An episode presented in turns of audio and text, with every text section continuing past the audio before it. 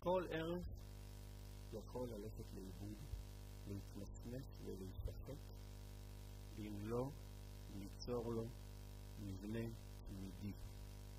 אם לא יהיה לו משהו שהוא תמיד נוכח בצורה קבועה בחיים, כל הערכים, כל המידות, כל האידיאלים שלנו יכולים להישחק ולהיעלם.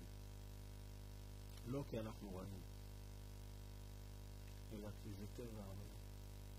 מה שלא מקבל קביעות, מה שלא מקבל התמדה, לא יהיה.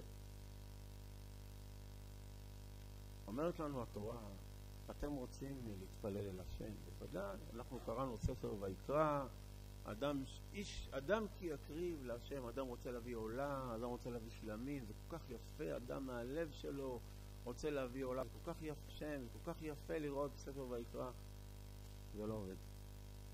למה זה לא עובד? תדמיינו לעצמכם שכתוב בתורה להתפלל, בסדר, יש ערך מאוד חשוב תפילה. מתי מתפלל? כל אחד, מתי שהוא רוצה, מתי שבלב שלו, מתי שבנשמה שלו, זה מאוד חשוב להרים טלפון לקדוש ברוך הוא, להתפלל איתו, לדבר איתו. מאוד חשוב, באמת. שבוע הבא יש לי בדיוק זמן, יום שני בארבע, אני חושב שבמערכת שאני רוצה שלי זמן, אני מרים טלפון לקדוש ברוך הוא, מדבר איתו. בעצם אני מסתכל עכשיו, מגיע יום שני בארבע, יש לי משהו ממש דחוף, אני משנה את הזמן, ביום חמישי. יום חמישי ב-11, אני רואה יהיה לי זמן. זה יכול להתמסמס, זה יכול להיעלם לך, לא יום חמישי ולא שישי, וזה יקרה חודש הבא בטוח. מה שלא תמידי, מה שלא קבוע, לא יהיה. אומרת התורה, אתה עלול לטעות, ספר ויקרא זה באים להקריב קורבנות להשם, כל אחד שזה יוצא לו ומזדמן לו, זה לא יהיה ככה. אנחנו צריכים לקבוע תמיד, עולה תמיד. לא רק שצריך לקבוע תמיד, אלא התמיד הוא הכי חשוב. תדיר קודם. כי מה שלא יהיה תדיר, לא יהיה. לא יהיה בכלל. זה נכון בתפילה, תפילות כנגד תמידים תקנו. חכמים ראו שזה לא עובד. צריך תפילות קבועות, צריך אחרת לא תהיה, אחרת לא תהיה תפילה. תפילות כנגד תמידים תקנו. שחרית ומנחה. אבל לא רק זה, בכלל בכל הנושאים בחיים שלך.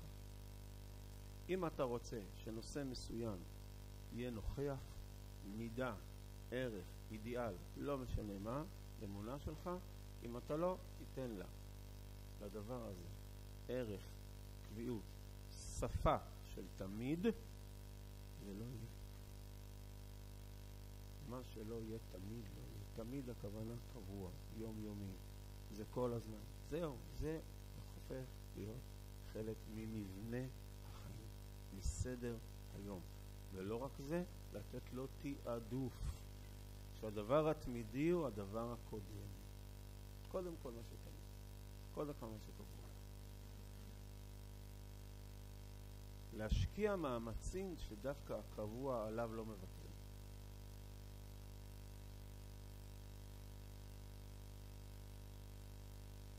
כשבונים קביעות, בונים התמדה, בכל נושא, בונים הגנה. יש הרבה דברים שמאיימים על עולם הערכים שלנו. יש הרבה דברים שמאיימים על האמונות שלנו, על האידיאלים שלנו, הרבה דברים מאיימים עליהם. יש שני סוגי איומים. יש איום אחד, איום ישיר, חזיתי, פנים אל פנים. אתה רוצה לעשות חסד, ובא איום, כוח הקמצנות. מה החסד? מה פתאום? אין חסד. האכזריות, ההתעלמות. זה התנגשות ישירה, מאבק יצרים. אדם רוצה להיות גיבור, בא כוח אחר, רוצה, די, מספיק עם הגבורה, צריך ל... איום ישיר, מאבק ישיר, אדם רוצה להיות זריז, באה עצלנות, לא, עזוב, אין כוח, פה, תנוח. זה סוג אחד של איומים, של מאבקים שקיימים בחיינו, מאבקים ישירים. אבל יש איום אחר, לא של מאבק ישיר, לא של מלחמת כוחות. איום אחר שנקרא איום השחיקה. משל למה הדבר דומה? אם אדם ישאיר שקית עם אפרסקים בחצר, הוא ישכח אותה. אז יכול להיות שתעבור איזה עז בחצר, או איזה כבש, ויאכל את איזה שקית אפרסקים, נכבד מאוד, יעבור איזה חמור, יאכל הכל. חבל, טיק קיבלה את כולם. אבל גם אם בחצר שלך אין חמורים שנכנסים, וכבשים ועיזים לא משוטטות בחצר שלך, עדיין השקית הפרסקים הזאת בסכנה. למה? אני לא מסתכל, לא רואה שום איום. לא רואה חמורים, לא רואה כבשים, לא רואה עיזים, לא רואה שום סכנה. אתה לא רואה. יש תולעת כזאת קטנה. קטנה, קטנה, בקושי רואים אותה בזכוכית מגדלת. היא כל כך קטנה, היא יכולה לחסל את כל שקית החוסקת. בלי ששמת לב, כותב רבי נחמן מברסלב, זאת תולעת התלמיד. זאת תולעת התלמיד. מה זה תולעת התלמיד? הספיקה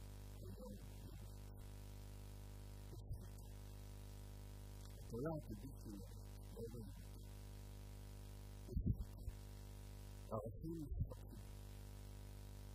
المناطق الثقة بتعلم الثقة ربك العلم ربك بالعسل يوم يحكم لك العسل والضعف ولم تستكينك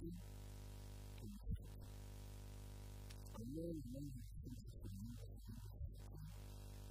الثقة de la vie de l'énergie avec des prières.